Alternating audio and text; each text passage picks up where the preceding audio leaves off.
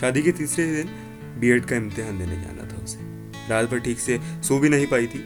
किताब के पन्नों को पलटते हुए कब भोर हो गई पता ही नहीं चला। हल्का उजाला हुआ तो रेतु जगाने के लिए आ गई। बहुत मेहमान थे तो सबके जागने से पहले ही दुल्हन नहा ले तो ही अच्छा नहीं तो फिर आँगन में भीड़ बढ़ जाएगी। सबके सामने सब गीले बाल, सर पर पल्लू बिना रखे थोड़ी ना निकलेगी घर से।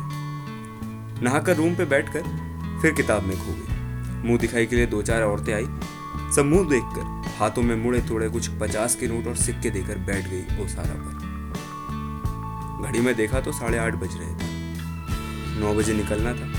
तैयार होने के लिए आईने के सामने साड़ी लेकर खड़ी हो गई। चार पाँच बार बांधने की कोशिश की मगर ऊपर नीचे होते हुए बद ना पाए साड़ी पकड़कर रुआसी होकर बैठ गई। अम्मा को बोला था, शादी नहीं करो अभी। इम्तिहान दे देने दो। मेरा साल बर्बाद हो जाएगा, मगर मेरी एक ना सुनी। नौकर वाला दूल्हा मिला नहीं कि बोझ समझकर भेज दिया मुझे। आँसू पोसते हुए बुदबुदा रही थी। तैयार नहीं हुई। बाहर गाड़ी आ गई है। जल्दी करो ना।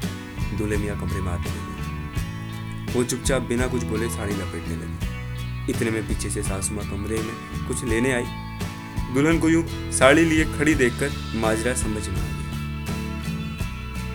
वो कमरे से बाहर आकर रितु को आवाज़ लगाकर कुछ लाने को बोली। सुनो बेटा, ये पहनकर जाओ परीक्षा देने माथे पर ओढ़ने रख लियो। जमाना जो बोलेगो, आज बोलेगो। तो मास्टर नहीं बन जावेगी ना तो सबका मुँह बंद हो जाएगा अपनी बेटी वाला सूट सलवार बहू को देते हुए बोली। उसने भीगी नज़रों से सास को देखा। सासू माँ सर पे हाथ फेरते हुए कमरे में से निकल।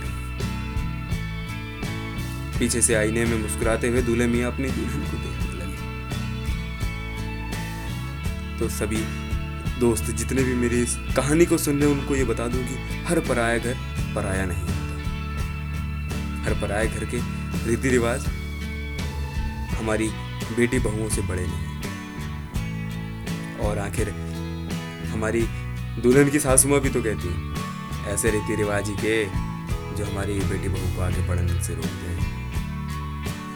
तो लगातार इसी तरह की कहानी और कविताओं के लिए सुनते रहिए अपने आजीवन को और आगे की ऐसी हर रोज नई नई कविताएँ लेकर आएगा और कहानियाँ लेकर आएगा आपका अर्जी रत्न आपके लिए। धन्यवाद।